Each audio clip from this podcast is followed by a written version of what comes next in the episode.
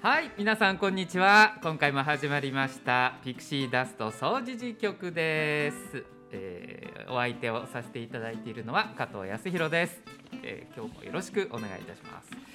いや暖かくなりましたね。本当に春本番っていう感じでして、えーアイセンターの前にある総除寺公園の桜も見事に咲きまして。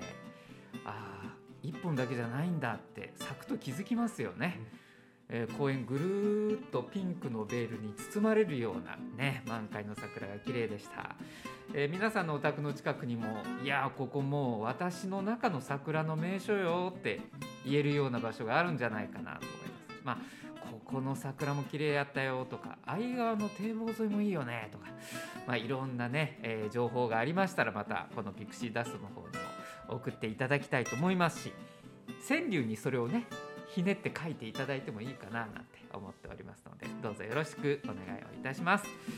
まあ、春本番、えーと言いながら収録は3月29日にしておりますので、えーちょっと先取りした感じで情報をお伝えしております。えー4月9日号として第3回のピクシーダスト掃除実局進めてまいります。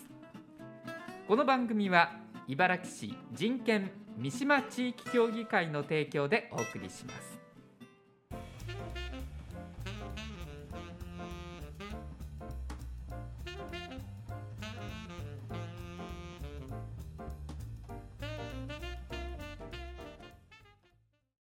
ピクシーダスト掃除時局今日はですねまずイベントのご報告からしたいなと思います。そしてえスタジオの方にはゲストにお越しいただいています。後ほど今日の転ばぬ先のピクシーダストのコーナーでじっくりお話を伺おうと思うんですがこの三島地区でさまざまな地域の関わりをしてくださっていて相談員なども務めていらっしゃいます。北場義信さんです。北場さんこんにちは。北場です。よろしくお願いします。はい、お願いします。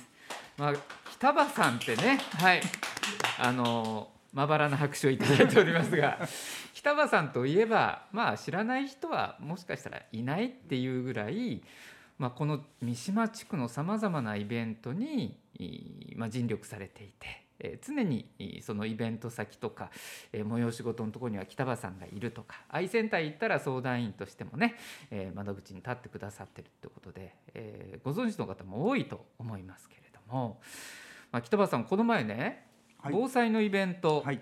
ありましたでしょ？3月26日土曜日に、これもともと1月にあれですよね開催予定だったんですよね。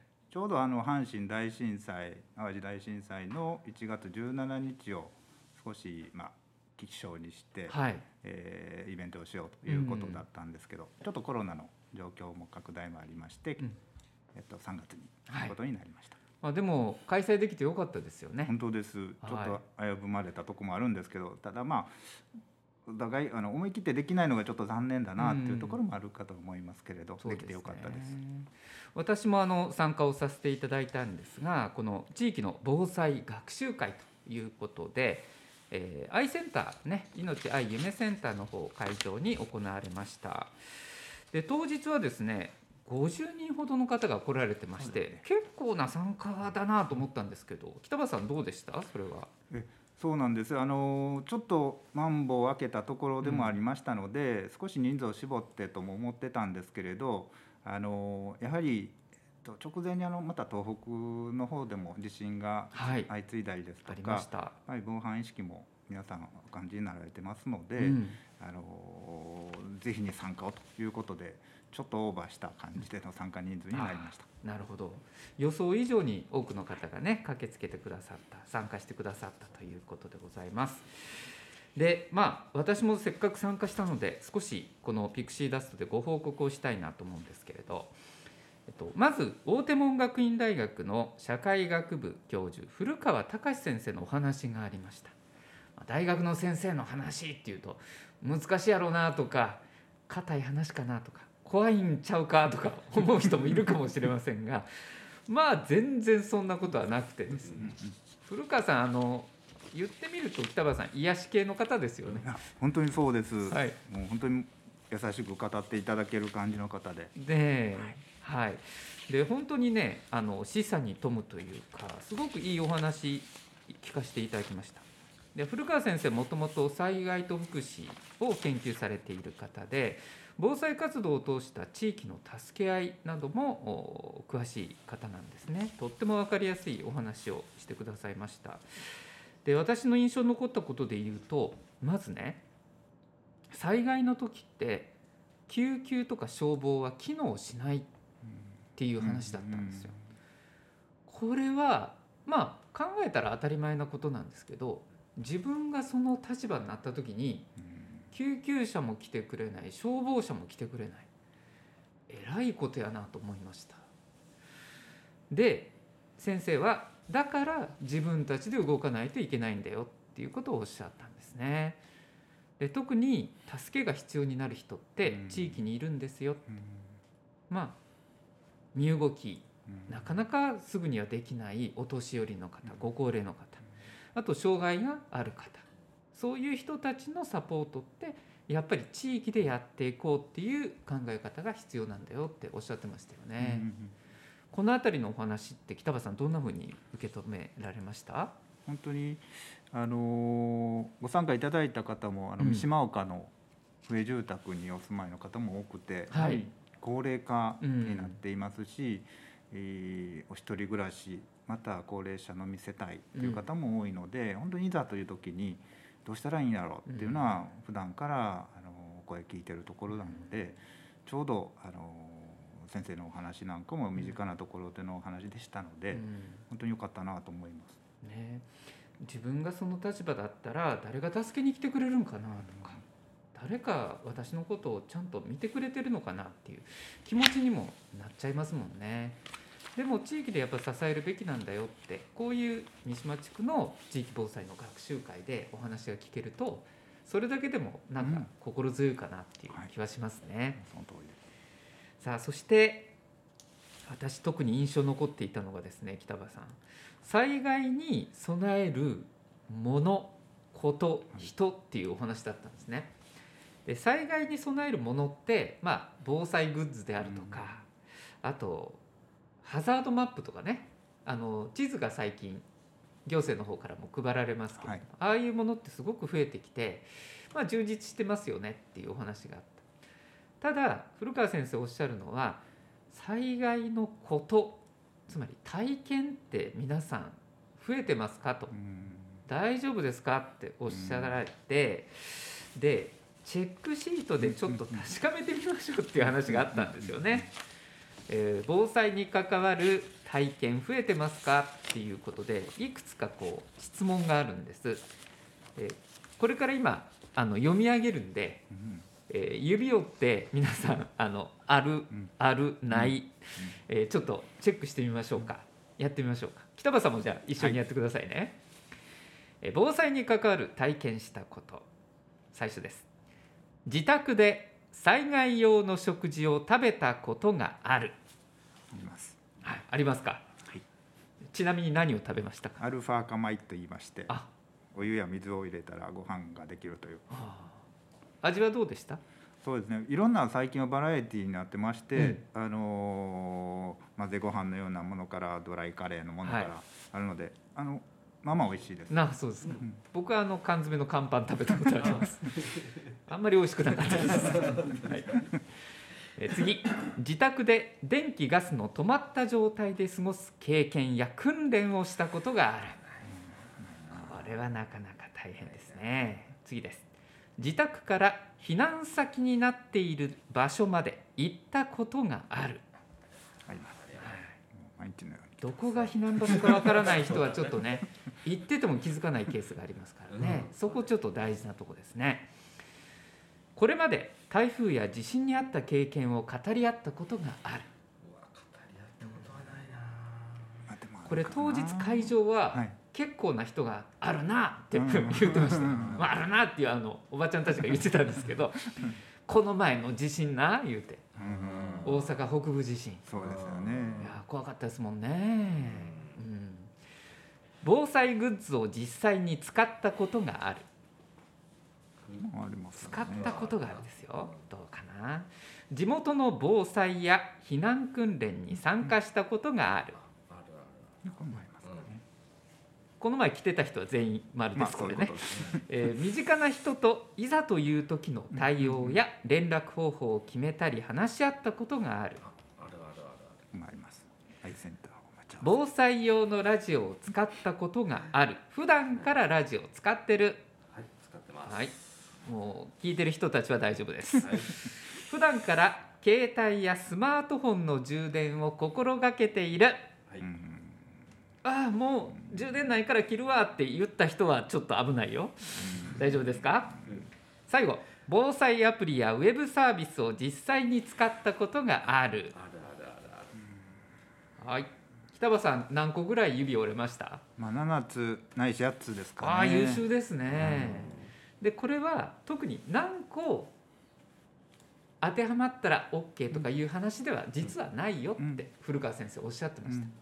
こうやって意識することが何よりも大事だし一つあったら一つあったっていうことを受け止めてよかったなと、うん。でもうん。足りないところをやっていきましょうというお話でした皆さん実際どうでしたか？うーんちょっと不安だなみたいなことがありましたらねちょっと普段から意識をして、えー心がけるようにしていただければなと思います、さあそんな感じで、えー先生のお話が終わった後はですね今度は茨城市の危機管理課の人がやってきてですね、実際に体験してみましょうと、うん。まさにことを増やそうっていう話だったんです。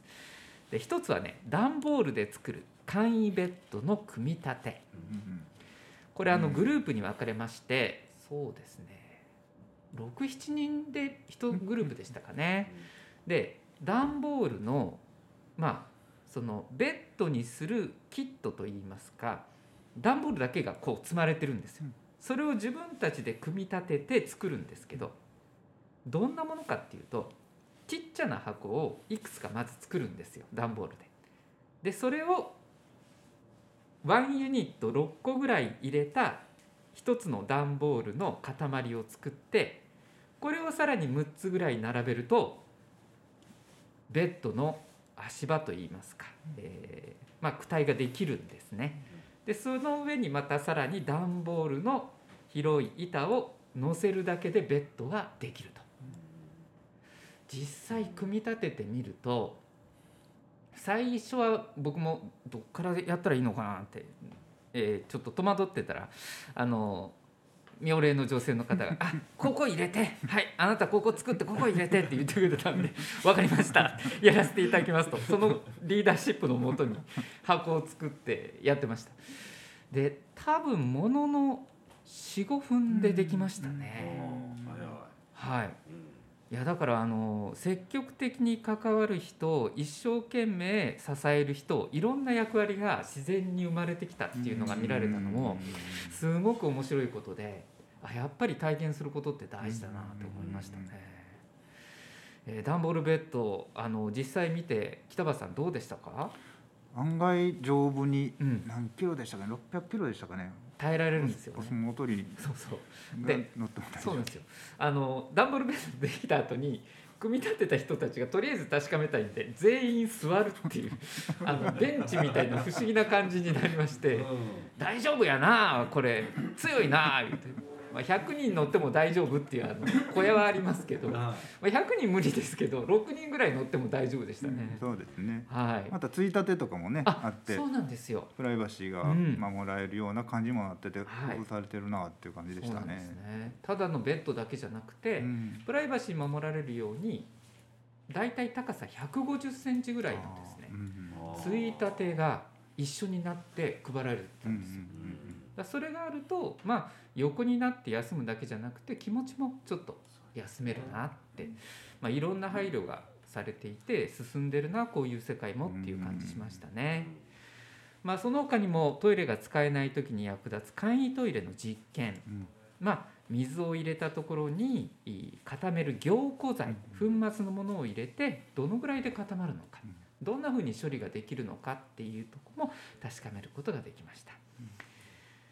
で最後にあの古川先生がおっしゃってた言葉で、えーこの話を締めたいんですけど災害っていうのはなくせないと。まあ、これは仕方がない。地震とか。災害はなくせないけれども災害の状況でしのぐことは経験することでできるんだよっていう話でしたね。まあ、地域の防災学習会こういう機会を得ることで、えー、だんだんその経験値が上がってくると地域でも助け合って、うん、えー、まあ、身の安全を守っていくことができるんだなっていうのすごく実感したいいイベントでしたね。北場さんまたなんかね機会があれば何度もこういうのって繰り返しやることで根付いていきますよね。ねはい、どちらかというとその今回あの、まあ、高齢の皆さんですけれども歩いてセンターまで来ていただける方ではあったと思いますけれども、やはりあの家であのなかなか移動ができなかったりですとか、視覚目が少し不自由な方とか、見えにくい方とか、まあ、外国籍の方なんかもあそうですね、はい。うん。のことをまあ対象にしてというか、あのまた防災訓練、これ何回かまあ繰り返しながらやっていけたらなと思います。はいまあ、あの日本語がよく分からなくて、うん、えーと、避難したいんだけれどもどう動いていいか分からないっていう外国の方もねこれからどんどん増えてくる環境にはありますからね、まあ、そういう人たちも地域の一員として一緒に、えー、支えるようなそんなイベントをしていくっていうのも必要かもしれませんね。はいえー、まずは今日はですね、えー、先日3月26日土曜日に開催された地域の防災学習会について報告をさせていただきました。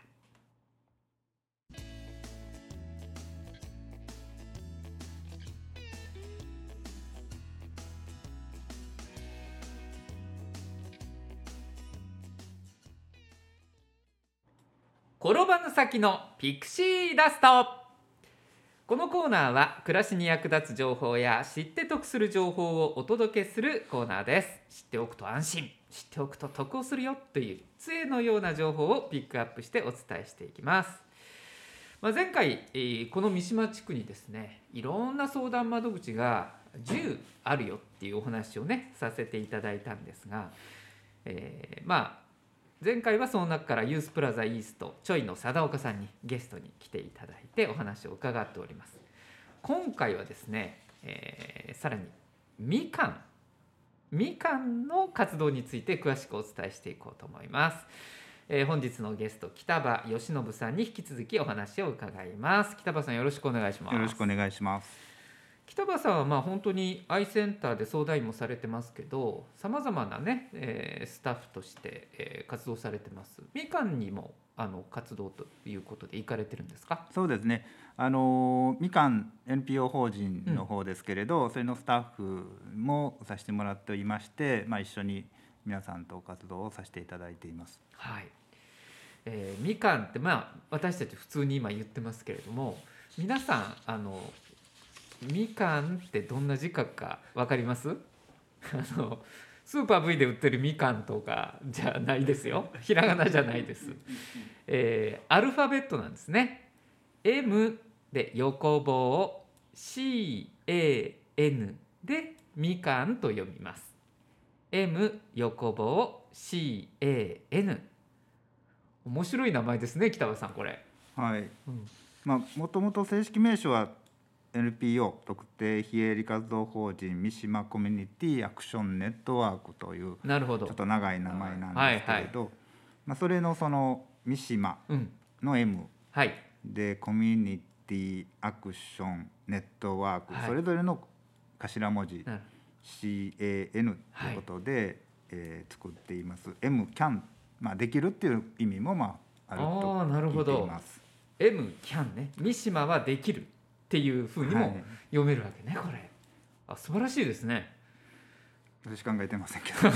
北間さんが考えたわけじゃない。あじゃない、はい、でもあの考えたように今説明した。はい。わ、はい、かりました。伝え聞いています。伝え聞いてますか？はい。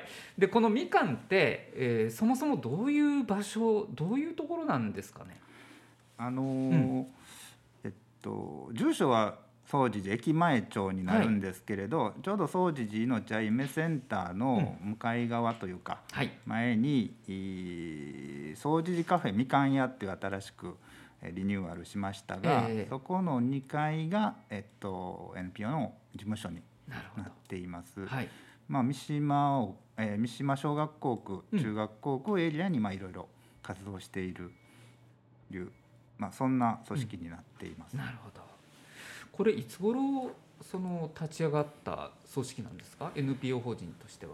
一応 NPO として、えっと、法人ができたのは2004年です。うん、ただ、まあ、それまでにもいろいろ、まあ、地域活動あのブラック解放運動ですとか地域の住民さんの活動とか、えっと、茨城病院さんと一緒になった活動なんかも含めた中で、はいうん、ちょうどまあ2000年頃に、えっと、地域福祉計画づくりっていうのが、まあえっと、求められる、まあ、そういうこう大きな福祉の転換期の時代に、ええ。っとまあ、三島でも福祉計画を、うん。まあ、自分らで作っていこうかっていうような話になりまして、研究会なんかが立ち上がって、そこからまあいろんなお声をいただきながらそれを実現するために、まあ、法人で活動していこうというような流れになりました。まあ、行政の方でも大きな、ね、制度の変更がありましたよね。2000年ですかね。確かあの介護保険制度とか立ち上がってきて、大きくこう制度が変わるときに行政だけじゃなくて地域でもそれぞれ活動をしていってほしいんだと。そんな拠点が必要なんだっていうことで立ち上がったということでしょうかね。そうなんです、うん、まあもう行政だけでは、うんうん、おそらくいろんな丁寧なサービスがしづらくなるような時代にもなってきましたし、まあ、一方では、まあ、当然といったらそうですけど住民自らがここで生活しているわけですので、自分たちでもや何かやっていこうよとか助け合っていこうとかっていうようなことにも、まあ、機運といいますか、高まってきたりですとかやっていこうみたいなそういうことでつながってきたと思います。まあ、助け合いであるとか支え合うその拠点になってるのがみかんっていうふうに言えるかなと思うんですけど。そうですね。地域の、まあ、いろんな組織公的な行政。で民間の活動をしている。そのあちょうどまあ中間というんでしょうか、うん、中間支援的なえーと、何かの報告書では新たな公公とも言うようですけれど、うんうん、そういう役割の活動としてまた組織としてなればいいかなと思います。うんはい、あの20年ぐらいのね歴史があるみかんですけどつい最近あの建物も新しくなってあの1階のカフェもこの前私行かせていただきましたけどすごくなんか素敵な雰囲気ですね。もうご存知の方はご存知だと思うんです。ちょうど大阪北部地震その後に、はい、あのもう強力なというか台風が来たことによりまして、うん、以前あった建物そこでも駄菓子屋みかん屋みたいなことをしてたんですけれど、うん、その屋根が暴風で飛んでしまうと、はい、隣の駐車場に飛んでしまって、うんうんうん、もう再起不能みたいなことになりまして。うんうん。えでもやっぱり地域の拠点といいますか集まれる場所がということでなんとか、えっと、できないかなということでリニューアルをさせていただいたところです。はい。もうあの前通ったらちょっと空いてたらねフラッと入ってほしいなって思う、うん、あの入りたくなるなっていう雰囲気のあのちょっとおしゃれなカフェ風ですよね、うん、はい、皆さんもあの通りかかったらちょっと覗いてみてください。さあそんなみかんなんですけれどもちょっとその中で、えー、今日はお互い様プラザっていう取り組み。これについてお話をいただけるっていう話だったんですが、はい、これお互い様プラザっていうのはどういうものですか？これはあの、まあ、以前から、と、フードバンク大阪さんとも、うん、あの連携させていただいて食料支援、はいはい。まあ、食品ロス問題から非常に廃棄される食品も多い、うん、でも必要食事がなかなか取れない状態になってる方やとか家庭があるっていうことでそれをつなぎ合わせていくっていうんでフードバンク活動があってそこも、まあ、みかんの方でもしていまして、えっとまあ、食料提供をしながら、えっと、住民さんとのつながりを作らせていただくというような活動をしてたわけですけれど、ただまあ食事支援食料支援だけで生活を支えるということではありませんので、一方ではあの家財ですとか家電とか、日用品とか衣類とかそういうものがあの当然必要になったりするところもあったり、一方では、えっとまあ、住民の方でもお亡くなりになったりですとか、まあ、高齢の方で施設に入所されて、もう自宅には戻らないうん。といったような方がおられてまだまだ使える家電とかうん家財とか日用品もあるし思い出もあるし誰か使ってもらえないかなっていうお声も以前からもあって。うん。一方ではあのお譲りみたいなことをしたい。でも一方では必要な方になっていく、そういうまあそこをこうつなぎ合わせる、まあ、拠点というかプラザとして場所が必要かなっていうところで、これはあの国の WAM という、えー福祉医療機構さんがあるんですけど、はい。そこの、まあ、女性もいただきながら、うん。まあ、ちょっと活動が、うん。えー活発にできるということになったので、うん。始めさせていただいています。なるほど、まあ、確かにあのフードバンクフードドライブすごく盛んになってきたし多くの人の認識にもね入ってきたと思うんですけど衣食住でいうと食だけでじゃあ生きられるかって言った時に、衣類も必要だし、まあ、住居、まあ、建物までは行かなくてもそこで暮らすための道具であるとか家財も必要っていうそこも含めてえサポートしていこうっていう動きなんですね。そうなんです。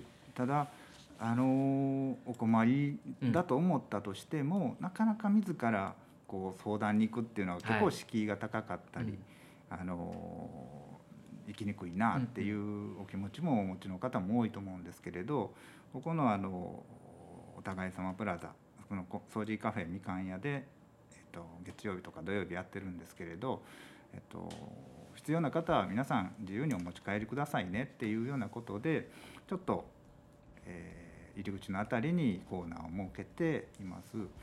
で、えっと、本当にまあ必要な方なりちょっとご相談うんなんかふ様子やお困りというかあの雰囲気も違うなちょっと言い出しにくいかなっていうところは、えっと、ここにお互い様プラザにいるスタッフがうん。ちょっとお声がけをしたりとか、えっと、もう少し詳しいご相談やお話をお伺いしましょうかみたいなことで、えっと、アイセンターですとかあのみかんの CSW うん。コミュニティソーシャルワーカーにつないだりとか、まあ、そういう役割をしていただいています。はい。まあ、場所があるからこそそういう活動もできる拠点があるからこそそんなふうにあのサポートの手を伸ばしていけるっていうところがあると思うんですが、えー改めてもう一度ちょっと伺いたいです。お互い様プラザ、えー利用したいな譲りたいなとか譲ってほしいなとかなんかこんなんあったらええのになってそんなふうに思った人はまずどういう行動を起こしたらいいですか、と地域ではいろいろ活動をうんしているところがあるかと思います。あの例えば三島岡で楽々亭、えーでも火水木はいしていますし、えっと、当然アイセンター掃除にアイセンターでも私たち相談員がおりますし、うんえっと、掃除カフェのみかん屋うんの2階でもスタッフがおります。えーそういうところにご連絡をいただいたりですとか、まあ、知ってるスタッフとかにお声掛けをいただいたりして、えーこんなことをしたいよこんなことできへんかなっていうことのご相談といいますか、うん。あのお話をいただければまたそこでお話をしたいなと思います。例えば掃除時カフェ空いてる時に、うん。お互い様プラザのこと聞いてんけどってラジオで聞いてんけどっつって言ってもいいってことですか？もちろんです。はい、つないでいただけるっていうことですね、はい。もちろんアイセンターに行って、うん。お互い様プラザってどこでどんな風にするのって聞いてくれたらちゃんとお答えしますっていうことでよろしいでしょうか？はい、もちろん大丈夫です。はい、わかりました。あの本当に物だけじゃなくて、こう譲る譲られるって多分物以外のなんかすごく大切なものもあのそこに流通というかあ通ってるなという感じはしますよね。物だけじゃなくて人と人をつなぐ拠点にみかんはなってるんだなっていう印象を受けました。もちろんあのおっしゃってくれた通りなんです。そのえっとお譲りしたりするものやその中身っていうのは一つのまあきっかけで、うん。えっと人と人とのそこでつながりができたりですとか結び合いができたりですとか、えっとまあうん地域ってそんなに悪いとこじゃないなとか信頼いただくとか。うん。まあ、社会って捨てたもんやないなっていうところをまあ感じ取っていただくような活動にもつながるのかなと思いますね一歩踏み出してみると意外と助けてくれる人もおるし、えー意外と自分の能力も活かせるっていうところが見えたりするかもしれませんね。はい、えー、今日はみかんについて北場義信さんにお話を伺いました。北場さんありがとうございました。ありがとうございました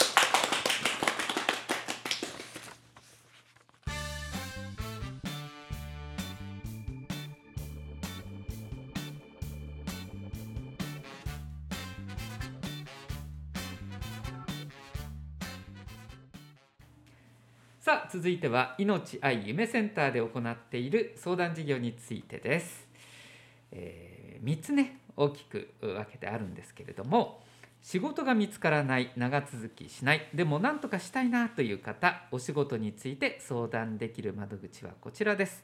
お仕事じっくり相談。4月は21日木曜日1時半から3時半まで受け付けます。予約が必要です。次に家計のやりくりが苦手な方専門家のアドバイスを受けられる窓口ですよ。暮らし設計相談。4月は16日土曜日午後1時から5時まで。これあの茨城の広報には23日って書いてあるんですが正しくは16日土曜日。暮らし設計相談は4月16日土曜日の1時から5時まで。予約が必要です。職場や家庭などで嫌な思いをしているんだ。生活が苦しいななど、まあ、困りごとだったら何でも相談してください。人権や生活上の相談。月曜から土曜まで午前9時から午後5時まで予約は必要ありません。この3つの相談窓口いずれも命愛夢センターで行っています。電話番号です。626 5660-072-626-5660番です。さらにもう一つ今日はご案内しましょう。日本語の読み書き教室のご案内です。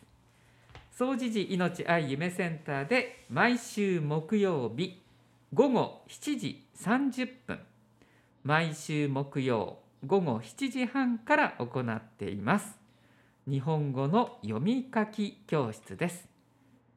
日本語を読んだり書いたりしたい人の教室です、えー、話はできる。聞いて理解はできる。でもちょっと読んだり書いたりすることが得意じゃないんだっていう方、えー、ぜひこちらの教室を利用してみてください。日本語の読み書き教室。命愛夢センターで毎週木曜午後7時半からです。お待ちしています。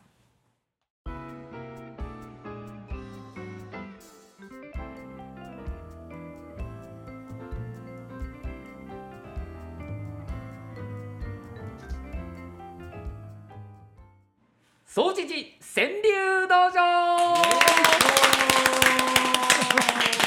このコーナーは北場さんにもご参加いただきます。よろしくお願いします。よろしくお願いします。楽しみです。えー、とかくせちがらい世の中悩みや不安を川柳にして笑い飛ばしていきましょう。総理時事川柳道場です、えー、アイセンターやみかんや公園広場にコミュニティデイハウスひなたそして楽々亭の投稿ボックスにたくさんの投稿が入っておりました。今週もすごいですよ、えー、特にですね北場さんはい、楽々亭からの投稿がすごく増えています。さすがです。さすがですね。そして私先に見せていただいたんですがすごくレベルが高いんです。やっぱり。はい。楽々亭ちょっとあの一大、ね、一大勢力になりそうな感じですね、えー、今日もご紹介していきますので。はいあの面白かったら笑っていただき拍手をしていただき。いまいちやな。俺の方がうまいな思ったらちょっとうんと首をかしげていただいてもいいんですが。はい、はい、北場さんいきますよ、はい、まずこちらの方。ペンネーム桜餅さん。歯が抜けた。気づいてほしい子。マスク取り。マスクしてたらね歯抜けたって歯抜けたね大人になったねって言ってほしいけどねうん、子供はね。歯抜けたって言うてもマスクがあるからマスクわざわざ取って見せるよね、え解説をちょっとしてしまいましたが、はい、そんな時代もありましたね北間さんもね。えペンネーム N さん。我が息子老いた母には無関心我が息子老いた母には無関心。北川さんこれ無関心なんですかね？うん。ちょっともちろん感じてると思いますけど、ねえ。言いづらいとか恥ずかしいとか。恥ずかしいとかね多分 N さん。照れくさいとかなん無か関心じゃなくてね、うん。なんか照れくさいとかなんかきっかけがないだけかもしれませんよね。そうやと思います、はい、なかなかねあの 他の人には親切にできても、うん自分の母親に厳しいっていうのは僕自身もあったりしますもんね。えーマッティさんです。忘れ物いつしたのかも忘れたい あるあるもう興味もそうですあるあるねはいはい。ああ、いいですね、これ。美香さん。戸締まりをしたと思うが引き換える。うああよんくあるね戸締まりだけじゃないです、私。ガスとかね、電気とかね。えー美香さんの一句。戸締まりをしたと思うが引き換える。あ、続いても美香さんですね。年いくつ？聞かれて背筋ピンと張る。これもわかる。年いくつ？聞かれて背筋ピンと張る。そんなん聞く？言いながらね。はいやりますね。はい。ほずきさん。マスク顔みんな美人で嬉しいな。マスク顔みんな美人で嬉しいな。もう一つほずきさんからです。久しぶり。挨拶交わすも誰やっけ？あこれもマスクやからね。久しぶり。挨拶交わすも誰だっけ？でもなんか目見たらなんとなく知ってる人かもしれないうん。ありますね。さあ最後。あ今日ならではの一句ですね。美香さんです。防災も一人一人の輪が大事。ええなあの防災イベントで感じましたよね北場さん。どうですか、本当にまあ人と人のとのつながりが大事、そのここにね和っていうのがそのはい、和の和というかあの和暦の和。和暦の和。はい、うん。そうですね。うん。昭和の和。昭和の和。はい。和が大事。防災も一人一人の和が大事。それを感じることができたのがこの前のね本当にその防災学習会だったなっていう気がしますよね。